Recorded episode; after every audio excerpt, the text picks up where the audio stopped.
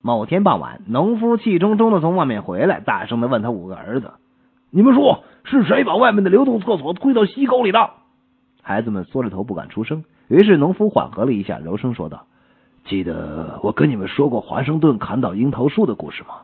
华盛顿因为诚实，他父亲不但没有罚他，还称赞他哦。”过了一会儿，最小的儿子承认了，是他把流动厕所推进了小溪里。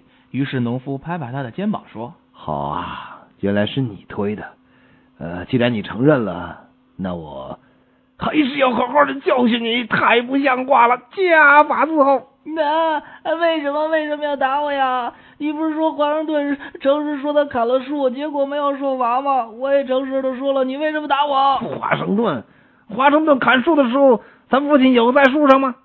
现在你知道流动厕所为什么会这么重了吧？